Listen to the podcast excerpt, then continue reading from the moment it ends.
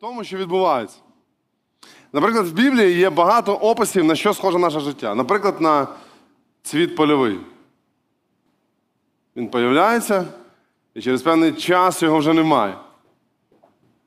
Або життя наше подібне, так Біблія говорить, на пару, яка з'являється на короткий час, але потім її немає. Якби вам довелося описати своє життя або взагалі життя, то в кожного в нас був би свій образ. Хтось скаже, це дорога, по якій я постійно їжджу, хтось скаже, це скеля. Є люди, які скажуть про те, що наше життя це пляж. Світленький пісок, ти в шортиках таких з пальмами, в тапочках ідеш, в окулярах, попиваєш холодний сік. І скажеш, ось моє життя. Але думаєш, таких людей дуже мало. Наше життя насправді в більшості випадків схоже на боротьбу. І коли я проповідував першому, перший раз, то сказали, що знову про це? Не знаю, може, тому що я людина. Бо коли я дивлюся на життя, коли я дивлюся, як люди переживають його, як я сам щодня щось роблю, то моє життя схоже на боротьбу. Воно схоже на якісь такі моменти, за які мені, можливо, навіть соромно. Воно схоже більше на запитання в тесті, але ніяк не відповіді. Ти ж став християнином. 20 років тому моє життя стало належати Ісусу Христу. Мені обіцяли, мені обіцяли все. Отак буде моє життя проходить. Все дуже добре, тебе хвалять, тебе всі раді бачити, але чи плакав я за останні 20 років? Спитайте, скільки разів я плакав за останній тиждень. Наше життя відрізняється від того, як інколи ми собі його малюємо.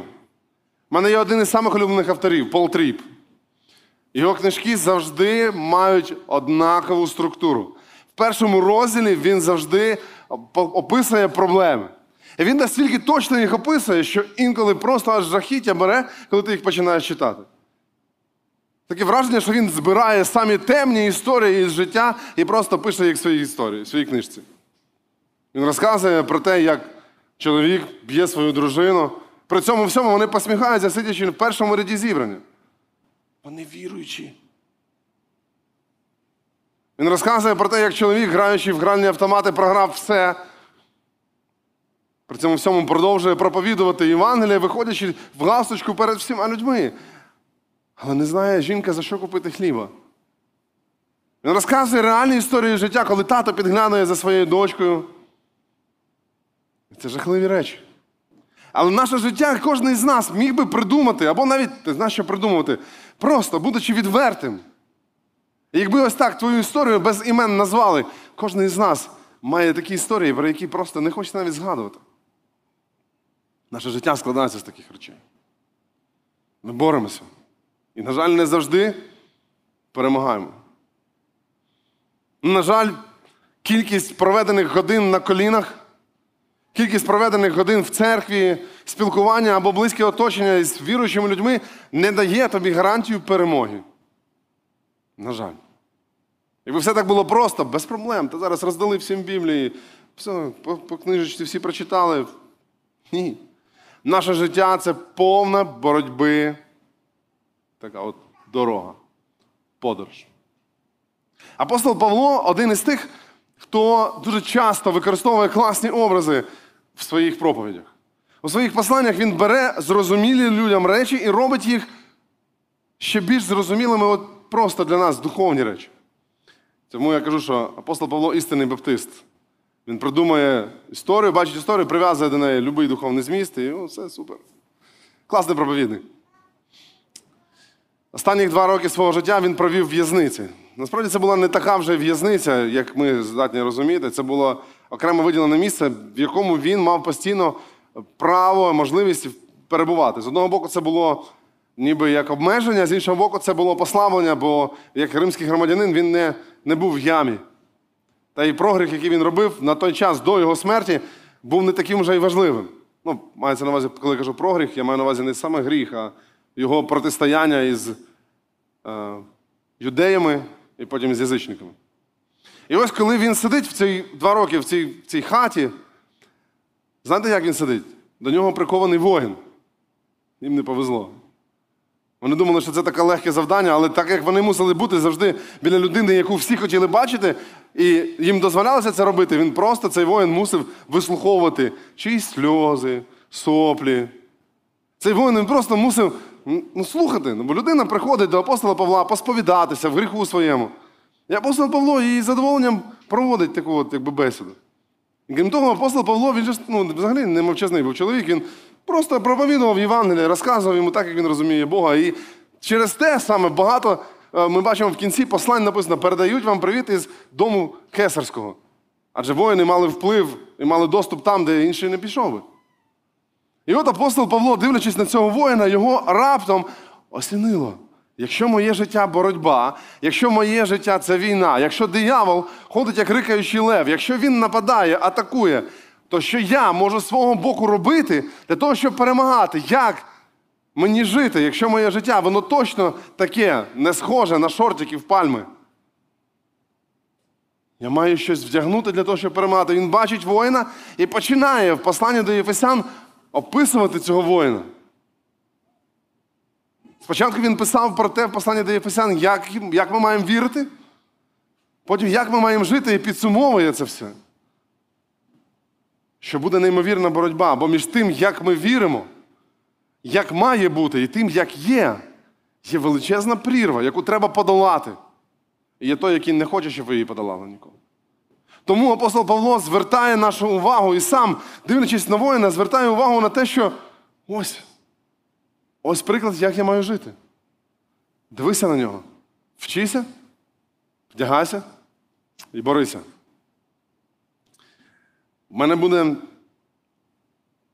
шість пунктів проповіді. Хтось сказав, ну це лучше, ніж про 12 апостолів проповідувати і 12 пунктів. Так що все нормально. Шість пунктів проповіді, дуже коротко. Я хотів би, щоб ми з вами не пропустили жодного, бо Біблія говорить, щоб ми вдягнули всю Божу зброю. Якщо ми раптом щось забудемо, можливо, це стане, ця помилка стане фатальною. Не захистивши щось, ми відкриємо вільний доступ для ворога туди, куди от саме він буде цілити. Тому будьте дуже уважні до того, що буде відбуватися. Я пропоную всім нам відкрити Євангеліє, послання до Єфесян, 6 розділ з 13 по 17 текст. Ми будемо читати опис воїна. Е, Це послання до Єфесян, 6 розділ з 13 по 17 текст. Тому візьміть усю Божу зброю, щоб ви могли дати опір у день зла, і все подолавши, вистояти. Отже, стійте, підпережіться істиною, задягніться в броню праведності, взуйтеся в готовність благовістити мир. Понад усе візьміть щит віри, яким зможете погасити всі вогнені стріли лукавого. Візьміть шолом спасіння і духовний меч, яким є Боже Слово. Апостол Павло з самого початку говорить про те, що прийде якийсь день злий. Який цей день? Коли він буде? О, я знаю який. Українці кажуть, що понеділок. Понеділок це злий день. Після довгих вихідних треба йти на роботу, ти точно не виспався в неділю. І ще немає ні клієнтів, ніхто не може розтормошитися, купа, купа нагруженості, навантаженості. Ти все відправив зробити на вихідні, але не зробив. Тепер треба дороблювати в понеділок. Е, Це дуже складний день. Насправді мова йде не про понеділок. Апостол Павло каже, день злий, і він говорить про те, що цей день може бути будь-яким днем. Уявляєте собі? Ми говоримо про те, що неділя є святий день, але насправді він може бути злим днем. І я більше вам скажу: у декого із вас вже сьогодні був день злий. Правда? Ви збиралися, не встигали, хтось вас не пропустив, хтось вдягнув не те, потім ви вилили сок, а потім ваша дитина сходила в туалет не тоді, коли треба, або ще щось відбулося, і вам реально сьогодні вже був день злий. Ви сердилися? Сьогодні прийшло випробування до вас. Можливо, ви до сих пір переживаєте цей день злий. І замість того, щоб день був злим, ви теж злі. Не зліться. Так само не спирайте все на день, що він просто поганий. Питання лише в тобі. Ти сьогодні протистанеш дияволові в цей день злий? Чи залишишся злим? Ти будеш боротися проти зла? Чи скажеш, добре, без проблем. я здаюсь. Павло говорить: якщо ти хочеш перемагати, якщо ти хочеш чинити опір, якщо ти хочеш йти вперед, тобі тепер і зараз треба вдягнутися. Вдягнути повну Божу зброю.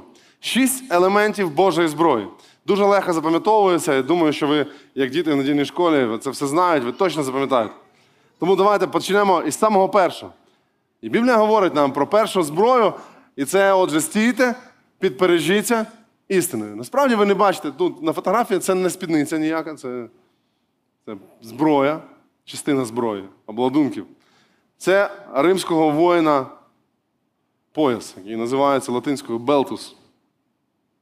Коли ми дивимося на римського воїна, найперше, що він вдягав, і це було з одного боку як частина зброї, як частина його обладунків, це була туніка.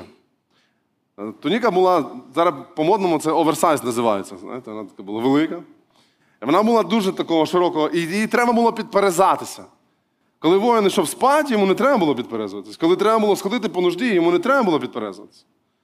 Коли він просто відпочивав, він міг робити і ходити як хочеш, але коли він йшов на війну, коли йшла боротьба, він мусив брати і вдягати цей пояс. Взагалі, Біблія, коли говорить про пояс або підперезатися саме слово, постійно, фактично, це означає готовність до чогось, готовність до якихось дій. Бог говорив до своїх мужів: підпережися і стань як мужчина. Іншими словами, не треба розслаблятися. Не треба розслаблятися. Не думай, що зараз тебе це не стосується. Навіть тут, сидячи, день злий підстерігає тебе. Навіть сидячи тут, в думках своїх, ти можеш воювати, і ти будеш воювати. Адже є той, який каже, та ні, що він там говорить, цей бородатий? Давай вже заканчуй. Більше того, хто на другому зібранні вже, та хватить, я вже все чув. У кожного із вас, і в мене самого, навіть коли я проповідую, є боротьба, вона постійно точиться. І якщо я просто включу релакс, просто буду відпочивати, не підперезавши стегна свої, для того, щоб воювати, я точно програю. З одного боку, цей пояс він обмежував свободу туніки. Але з іншого боку, це дозволяло, щоб ніхто тебе в бою не схопив за ту туніку, не потягнув до себе. Біблія говорить про те, що цей белтус, цей, цей ремінь, він має два, ну, який говорить апостол Павло, він має два значення для воїна. Перший з них він звільняв руки воїна. Фактично, воїни не мали такого там якогось рюкзака чи мішка. І все необхідне, що їм треба в бою, вони тримали на ремені. Меч, кінжал, фляга з водою і якісь інші інструменти, які йому треба було. Це звільняло його для того, щоб можна було йти, для того, щоб можна було вільно рухатися, бути маневровим. І коли ми говоримо про те, що пояс істини, який Бог дав нам, ми вдягаємо його, і зразу ж в мене виявляється, згадується один текст, який говорить Біблія. Пізнайте істину, і істина зробить вас вільними. З одного боку, вона ніби позбавляє тебе релаксу, ну ти вже не на розслабоні живеш. Але з іншого боку, в тебе все необхідне під рукою, і ти, будучи вільним, можеш йти спокійно. З іншого боку, коли ми говоримо про істину, мова йде не тільки про те, що Ісус Христос дав нам істину. Не тільки про те, чи знає істину, але й про те, чи чесно я поступаю. Чи істинно я поступаю, і всі мої вчинки виходять із того, що я розумію істину. Чому це важливо? Я думаю, що ви звернули увагу на те, що пояс цього воїна, він не закінчується ось просто тут на пузі, захищає от самий життєво важливий орган. Він продовжується далі. І в кожного римського воїна цей пояс він мав від 4 до 8 вниз опущених таких ременів шкіряних, які свідчили про приналежність воїна до, до якогось певного війська, свідчили про те, що цей воїн має якусь посаду, ранг і якісь певні звитяги. Фактично, це як пагони. Давайте будемо просто так говорити. Дивлячись на цей ремінь, можна було усвідомити, ось це переможець іде. Він приймав участь в якихось битвах, він має якийсь ранг, статус. Фактично, ремінь був його обличчям. І коли ми говоримо про те, що це ремінь істини, то коли люди дивляться на мене, як на християнина, чи бачать вони істину в моєму житті? Якось вона відображається?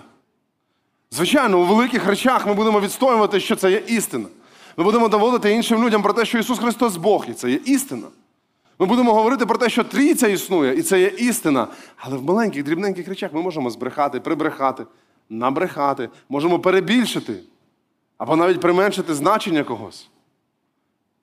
Можемо мати неістинне уявлення про себе і неістинно показувати себе дуже скромними. Сьогодні кожен із нас він вдягнув цей ремінь. З чого він у тебе складається? Чи підперезався ти істиною? Просто показати, який ти по-настоящому, не граючи ролі. Можливо, там соромно, бо немає особливо що показувати. Жодної звитяги, жодного рангу немає. Ти простий піхотинець. Будь чесний. Це пояс істини. З одного боку, він обмежує тебе, але з іншого боку, дає тобі волю. І в кінцевому результаті він показує, хто ти насправді. Істина визначає, істина Божа визначає, хто ти. Не як ти про себе думаєш, не про те, як дружина про тебе думає, пастор як про тебе думає, чи церква як про тебе думає. Тільки Бог визначає твоє істинне обличчя. Хто ти? Чи ти питав у нього, хто ти? Минулого разу була хороша проповідь від Ілюша. Він казав: ми питаємо Бога, хто ти? Сьогодні моє звернення в протилежний бік. А ти питав Бога, хто ти? Ну, не щоб ти спитав, хто такий Бог. Але щоб Бог сказав тобі, який ти. Бог показав тобі твоє істинне обличчя і в чому тобі треба змінюватися. Отож, це з цього все починається, ти вдягаєш це. Продовжуємо далі. Коли ти підперезав свої стегна істиною, треба зробити далі що? Задягнути броню праведності. Задягнутися в броню праведності. Це найважча частина амуніції воїна. Вона складалася або з залізних пластин, або з шкіряних лоскутків, які були зв'язані між собою. Товстий шар шкіри так само не дозволяв проникнути небезпеці зі стріл, ударів ворога. Це найваж... найважча частина амуніції. Її вага сягала від 16 до 20 кг. Поносіть на собі. Ну, я постійно ношу. І ви знаєте, коли ти носиш це, воно, можливо, не так тебе, не так тобі добре в ньому. Але це захищає тебе. І знаєте що? Коли в тебе немає нічого, коли ти абсолютно відкритий, тебе позбавили меча, щита, шолома, але ти перебуваєш в цій броні, ти ще маєш шанс. І Біблія говорить про те, що це броня праведності. І знову ж таки, два значення. Праведність, яку дарує нам Ісус Христос, про яку Біблія говорить, що це да, це праведність. І з іншого боку, інше пояснення праведності це вчинки, які ми робимо. Оці два значення між собою вони ніби суперечать одне одному, але в той же час підкреслюють одне одне. Ви читаєте послання до Римлян, перший розділ, і ви бачите про праведність Авраама, яка була завірена вірою Авраама. Ви читаєте послання Якова, перший розділ, так само той самий Авраам, але вже через справи свої так само праведний. Як так може бути? Я не знаю. Ми про це поговоримо пізніше. Праведність це те, що нам Бог дав, і праведність це те, як ми поступаємо. І коли навколо нас багато небезпек, коли стріли летять, і в мене більше нічого немає, я сподіваюся на праведність Ісуса Христа. І коли ми згадаємо, де написаний цей текст, це послання до Єфесян. А яке ключове місце послання до Єфесян? Сьогодні Віталік його читав, другий розділ, 6-11 вірш, де написано про те, що Бог, Ісус Христос, не захотів бути таким, як Бог, а став як людина. І знаєте, що він тоді взяв? Тоді він взяв свої доспехи Бога і віддав їх нам. Він просто зняв їх і віддав їх нам, сам ставши уязвимим. Я не знаю, як це буде українською. Неважливо. Він просто став відкритим до того, щоб бути зраненим, щоб захистити нас. Ось його праведність. І з того боку, коли я вдягнув це, моє побожне життя, мої стосунки з ним і з тими, хто навколо мене. Те, як я відношуся до своїх родичів, сусідів, до дружини своєї, моя праведність в чомусь проявляється. Можуть говорити будь-що. Платон сказав дуже класну фразу. Живи так, щоб обмовнику не повірили. Хай твоя праведність, твоя поведінка буде такою, щоб хто б про тебе що не казав, йому щоб не повірили. Хай кажуть. Кожну собаку не заткнеш. Але ти можеш жити так, що ніхто не повірить, що таке. Це про кого? А, ні. Я знаю, який він. Він живе краще, ніж говорить. Бог благословить нас саме такими праведними бути, бо, бо тільки ця праведність в кінцевому результаті спасає нас. І фактично, умовно, ми, коли прийдемо на небо, ми, це те, що ми віддамо Богові. Ось на тобі. Я прожив це життя, ти мене зберіг. Від того моменту, коли я прийшов до тебе і ти дав мені цю праведність, я тобі здаю її назад. Вона, вона спасла мене, вона провела мене. Бо тільки через праведність Ісуса Христа ми маємо доступ в небо. Не через твою самоправедність, правильну поведінку, через твоє правильне розуміння писання, відвідування зібрань, чи навіть поклони, що б ти не робив. Тільки через праведність Ісуса Христа. І немає іншого можливості спастись. Наступне. Ми читаємо наступний вірш. Взуйтеся в готовність благовістити мир. Класні сандалети. Взуйтеся в готовність благовістити мир. Апостол Павло дивиться на взуття, думає, чи цей воїн не розувся в хаті. І розуміє про те, що в цьому воїна взуття відрізняється від всіх інших. Насправді, один із сучасників Риму першого століття пише про те, що взуття разом із поясом були символами взагалі воїна. Щит, обладунки і навіть шолом міг носити будь-хто. Але це те, що видавалося державою. Обов'язково. Воно складалося із міцної шкіри, і знизу були підбиті цвяхи, і на всьому взуті фактично були одинаково підбите, що говорить про те, що це те, що робила держава, казьоне фактично. Треба було вдягати. І знаєте, що цікаво, пише один чоловік, якого звали Йосиф Флавій. Скрип підбитих цвяхами підошв говорив про присутність солдат так само, як і побрязкування їх поясів. Коли в армія римська заходила в місто, йдучи по римській кам'яній дорозі, її було чути, що це армія йде. Скрип її підошв говорив про це. І апостол Павло використовує цей образ і говорить, коли ти, як християнин, ідеш, чи це чути? Вони йшли для того, щоб нести війну, нести завоювання, ти несеш мир, ти маєш це все. Але якщо воно просто в тебе десь стоїть, нащо це все? Стало модно хвалитися кількістю біблій, прочитаних планів, беззупинним марафоном, скільки, скільки днів підряд ти читаєш Біблію. А що толку, якщо ти нікому її не несеш? У мене є дуже класна штука. У мене є буци. Такі. Настоящі адідаски F50, оранжеві. Мені колись Пашка Рожков їх подарив. Вони 49-го розміру. У мене 47-й, але то не важно. І знаєте, в них там шипи викручуються і вкручуються. У мене навіть ключик є. Вони дуже класні, реально. Я в них навіть грав один раз, бо чуть ногу не зламав. В гаражі там така собі поле, і не можна таке грати. І що? В мене навіть фотка в них є. Я в них фоткався. А знаєте що? Вони просто стоять. Я ними не користуюсь. Але вони в мене є. Щоб ви просто мені їх показати, я можу вам показати, але я ними не користуюсь. Я в них не граю, з них немає жодного толку. Коли я маю якісь знання про мир Божий, коли я знаю про Євангеліє, про те, що Ісус Христос обіцяє мені, але я нікому його не несу, не віддаю. Це як мої буци. Пам'ятник. Просто десь лежить, нікому не треба. Я, можливо, час від часу міг би похвалитися ними, але це здобутки минулого. Де тепер твої футбольні матчі? Де тепер сьогодні твоє клацання? Коли ти заходиш в чийсь будинок, чи чутно, як ти зайшов?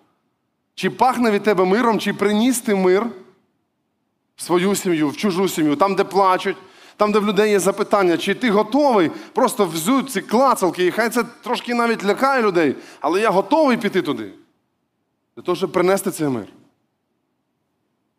Це важливе запитання до мене сьогодні. Що толку, що я все маю і храню в себе? Якщо я можу піти і дати? Що толку з тих купи перекладів і знати, який найкращий, якщо в кінцевому результаті він нікого не змінює, нікому нічого не допомагає. Те, що зачепило мене, те, що солдатський Сандалі були символом взагалі солдата, не меч, не щит, нічого інше, а сандалі. Якщо я, як християнин, не благовіщу, не розказую про Бога нікому, то може я якби і не солдат, то може я якраз і не, не той, за кого себе видаю. Продовжуємо. Наступне, що я маю взяти для того, щоб боротися, мова йде про щит. Понад усе візьміть щит віри, яким зможете гасити вогнені стріли лукаво. Ось один із прикладів е, щита римського. Це не дивуйтеся, це не, не заряд батареї, який намальований з боку, хоча дуже схоже. Це реконструкція, як воно насправді виглядає. Знаєте, що цікаво? Що перед тим, як написано про щит, є два слова у всіх перекладах. Це слово апостол Павло точно вживає. Понад усе. Понад усе. Ви бачили коли-небудь голого воїна? Голого. Уявіть собі, якби в нього не було нічого, було б достатньо щита. Цей щит був достатньо великий, метр двадцять висотою і 70 сантиметрів шириною, і за ним можна було заховатися. І Біблія говорить, що цей щит набагато краще, ніж щит Капітана Америки. Бо це щит віри. І якщо в тебе немає нічого, але є віра, то ти можеш за ним сховатися. Ти не сховаєшся за сандалем, за шоломом і за мечем. Але ти точно можеш сховатися за щитом. І коли Біблія говорить про це, що означає щит віри? Це означає, що є речі, які я не розумію. Я не можу вам пояснити, як робиться спасіння. Я не можу пояснити вам трійцю, як відбувається спільнота в церкві. І взагалі, інколи не можу навіть зрозуміти, на що нам в неділю збиратися, але в мене є віра. В мене є віра. І я можу за нею сховатися. Бо я потребую. Потребую, бо сумніви це невід'ємна частина нашого життя. Хто із вас не сумнівався? Я сумніваюся. Ти читаєш Біблію і думаєш, стоп, та, ну, там стільки невідповідностей. Ти читаєш, що Ісус Христос воскрес і два ангела сиділи в Євангелії від Матвія, і Євангелії від Івана один ангел сидів. Та все, Біблія бреше. І ти починаєш ставити ці факти один до одного, і ти думаєш, та ну, починаються сумніви. Саме через сумніви Єва і Адам взяли цей плід і згрішили. Вони, бо сумніви невід'ємна частина нашого життя, а от що з ним робити далі? І Біблія говорить про те, що сумніви будуть. Ви можете сумніватися в церкві, і навіть в Бозі можете сумніватися. Звичайно, я не, не підштовхую вас до цього, але точно відбувається так. Люди розчаровуються. І незнання нас тримають. Не дружба нас тримає. Та й заповіт ми так само не дуже розуміємо. Але лише віра. І лише вірою будемо спасені. І тому в мене одне запитання: чи маєш ти віру? Чи віриш ти? У що? За що сховався сьогодні ти? Можливо, твій щит занадто маленький. Твої знання, переконання, гроші, щось ти сховався за цим маленьким щитом, але це занадто маленький щит, лише щит віри може закрити тебе повністю. Чи віра керує всім твоїм життям? Чи вона позбавляє тебе сумнівів? Бо стріли летять. Мав необережність подивитися одного чоловіка, який критикує владу і релігію, і все на світі. І я так щось вгрузився, аж три дня ходив про це думав. Він задає нормальні запитання. Але я маю віру. Я не все знаю. Не все можу пояснити, але я маю віру. І це змінює все. Клайв Льюіс сказав про те, що я вірю в Бога не тому, що бачу все, а бачу все, тому що вірю в Бога. Я через віру дивлюсь на все, що відбувається. Навіть на те, що не можу зрозуміти. І хай це по-дитячому, і хай це наївно, і дехто каже, що я вірю в Бога. Його реальну присутність, так як оце вас бачу. Віра змінює.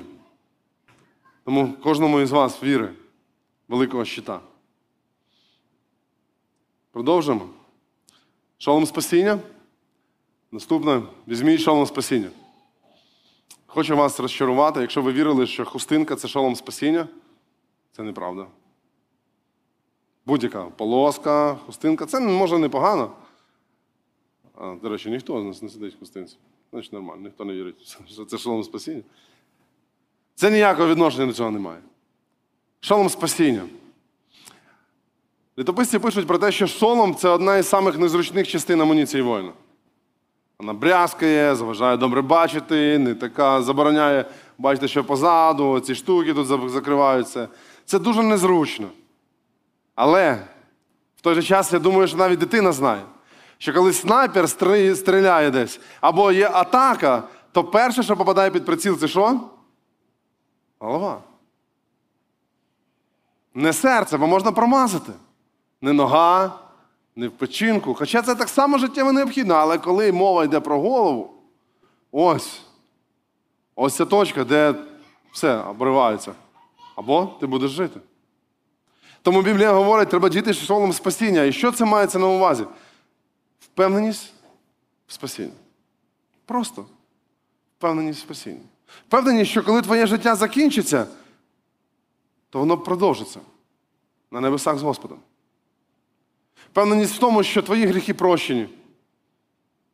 А твої прощені? Чи можеш ти сказати точно, що твої гріхи прощені? Це не означає, що ти перестав грішити. А це означає, що Бог покриває. Він вдягає цей шолом тобі, що нагадує тобі, от повністю всій твоїй голові. Я маю прощення. Якщо диявол навіть буде лупити палкою, нагадуючи мені про гріх, в мене є спасіння. В мене є спасіння. Знаєте, це дуже сильно мене підбадьорює. Підбадьорює, бо я грішна людина. Людина, яка помиляється, і навіть більше, просто грішить. Але я радуюсь, що попробував, є. Це не самовпевненість, це не просто до- дозволеність. Адже шолом і обмежує в деякій мірі, але це захист, який Бог гарантує. І моя мрія, щоб кожна людина, яку я знаю, щоб вона отримала цей захист, отримала спокій в тому, що Христос дарує тобі шолом спасіння. І останній обладунок. Останній. Хто дожив? Біблія каже так, що блажен, хто витерпить до кінця, бо той поп'є потім соку. Ні, молодці, що дождались. Нас дуже трошки осталось. І візьміть духовний меч, яким є Слово Боже. Боже Слово. Короткий меч римського воїна Гладіус не передбачав бою на відстані. Лише дуже близький бой, бій. Але ворог дихає тобі в обличчя. Так як наше життя. Десь би хотілося поборотися там, з пультом дистанційним, на джойстиках. Але небезпека близька, ось тут, перед тобою. Тобі зараз і тут треба прийняти рішення або програти, або виграти. Ти стоїш надто близько, і ціна надто велика. І тобі треба боротися. І Біблія говорить про те, що в тебе єдиний меч, єдине спасіння в цьому випадку це Слово Боже. Чи ти використовуєш його? Я, друзі, от перше, що в мене зі- прийшло, придумалось мені в цьому всьому. Я знаю, що всі хлопці розділяються на два види. Хлопці, які спеціалізуються на камнях, і другі на палках. Одні люблять каміння, а другі люблять палки. Ви які? Ну, одні луплять все палками, а другі каміння кидаються. Знаєте такі, так? Да? І я в тих, що я той, що з палками. З камінням щось не вдалося мені. Далеко ніколи не кидав. Ну і влучність теж трохи не цього. Я по палках. Знаєте, що інтересно? Що ми такі знатоки, мастера бойових мистецтв в боротьбі з кропивою, палкою. Що це капець? Ти йдеш, взяв палку, загострив її, можливо, і ти йдеш, збиваєш лопухи, кропиву, цей, Чорнобиль. Як він називається, так? Не знаю, ми чи Чорнобиль називали, билину. Ти збиваєш його, і так класно воно летить, ці реп'яхи так улітають просто. Бомба. Але коли реальна боротьба, угу. курку зарубаєш, а свиню заколиш, а людину. Знаєте, в чому проблема? Що ми такі воїни з кропивою, ми сидимо і розбираємо, знаєш, а це слово тут в Біблії, воно має інший акцент, коли ми прочитаємо його з цього боку. Воно то не важно зараз, але ми просто воюємо з цією кропивою. І ми кажемо, а, дивися, але якщо в контексті ось цього всього, що Павло написав, ось оце слово, от воно саме ось так має звучати. А воно не має ніякого значення зараз взагалі для мого життя. А я, а я воюю з цими реп'яхами. Але коли приходить питання конкретне в моєму житті, я не беру Біблію і не воюю нею. Наприклад, в мене проблеми в сім'ї. Моя жінка, вона перестала мене слухати. І я починаю думати, так. Що ж треба? Треба, треба їй сказати, що вона перестала мене слухати. Я не біжу і не відкриваю писання, де написано: чоловіки, любіть своїх дружин і не будьте суворі до них. Там немає слова, якщо вони будуть вас слухатись. Там просто написано, що так треба поводитися до своєї дружини. І я, який два дні назад воював з будяками, розказуючи, що писання, і так це важливо зараз, я не беру писання і не воюю ним в своєму житті. Просто закрий рот і люби свою жінку. Так Біблія говорить. Коли я думаю, мені можна сьогодні дати зарплату своєму працівнику, чи можна в понеділок? Я починаю прораховувати, так, долар буде в понеділок, значить, по 26,50, мені було нормально поміняти. но Біблія каже: не затримуй зарплату своєму робітникові. Все. А гроші, коли мені відкладають, то дивіться, це по старому заповіту десятина чи по новому старому заповіту десятина? По суперновому. І коли я беру писання, я маю дивитися про наші постійні переживання. Біблія регулює фактично всі відносини. Але ми, замість того, щоб просто брати і воювати цим от писанням про своє життя, ми воюємо про якісь речі, які нікому не треба. А як правильно казати? Єгова чи Яхве? А як правильно? Яка різниця? Якщо ти не керуєш писанням в своєму житті, якщо ти не стаєш під нього, немає різниці. Ти просто воюєш з будь-яками. Знаєте що? Я воюю з будь-яками теж. Я супер переможець будь-яків.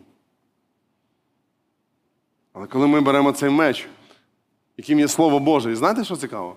Що коли там слово, це Боже Слово, кстати, ще одна війна з будь-яками, то мова йде не просто про всю Біблію, а конкретний текст на конкретну проблему. Слово рема, яке там використовується, означає конкретний текст. Ти береш, є ситуація, мої діти мене не слухаються, береш текст. Мене обдурили, береш текст. Мене образили. Я купляю будинок чи продаю, береш текст. Більшість проблем в нашому житті змінилось би, якби ми воювали з текстом. Не проти нього, а з ним разом. І знову ж таки запитання, чого ти воюєш з речами непотрібними, не воюючи потрібними речами в своєму житті? Шість обладунків. Шість моментів для боротьби воїна. Я не найкращий розказчик, і, мабуть, будь-який документальний фільм розказав би краще. Класніше було поставити тут воїна, наняти чоловіка, який би так стояв. Ну, тільки я знаю одного, який би міг простояти так цілу годину. В обладунках. Це було б набагато цікавіше, але питання не в тому, як я розказав. Питання в тому, як ми будемо жити. Питання лише в тому, чи візьму я пояс істини і підпережуся ним, чи вдягну я броню праведності, чи взую я сандалів, які будуть допомагати мені готовність дадуть проповідувати мир. Чи візьму я щит віри, шолом спасіння і меч, яким є Слово Боже, і рубати буду не туди, а в першу чергу сюди і потім туди. Для того, щоб іти далі. Тому що боротьба триває. Боротьба триває. Логічно було би закінчити зібрання віруючих людей словами Тараса Григоровича Шевченка. Борітеся, поборете, вам Бог помагає. Перемога не у нас. Перемога в ньому. Жодна з цих, жодна з цих амуніцій не нами зроблена. Він дав нам. Переможець. Він. Він найкращий полководець. Псалмах написано: Ти навчаєш руки мої до бою. Ти навчаєш руки мої до бою. Хай Бог благословить кожного з нас вдягнутися і боротися, і вчитися найкращого полководця. Хай вас прикрашають шрами від боротьби, а не мозолі від пультиків. Хай нас кожного, кожного з нас прикрашають рани переможців. Хай Бог благословить нас боротися і перемагати. Амінь.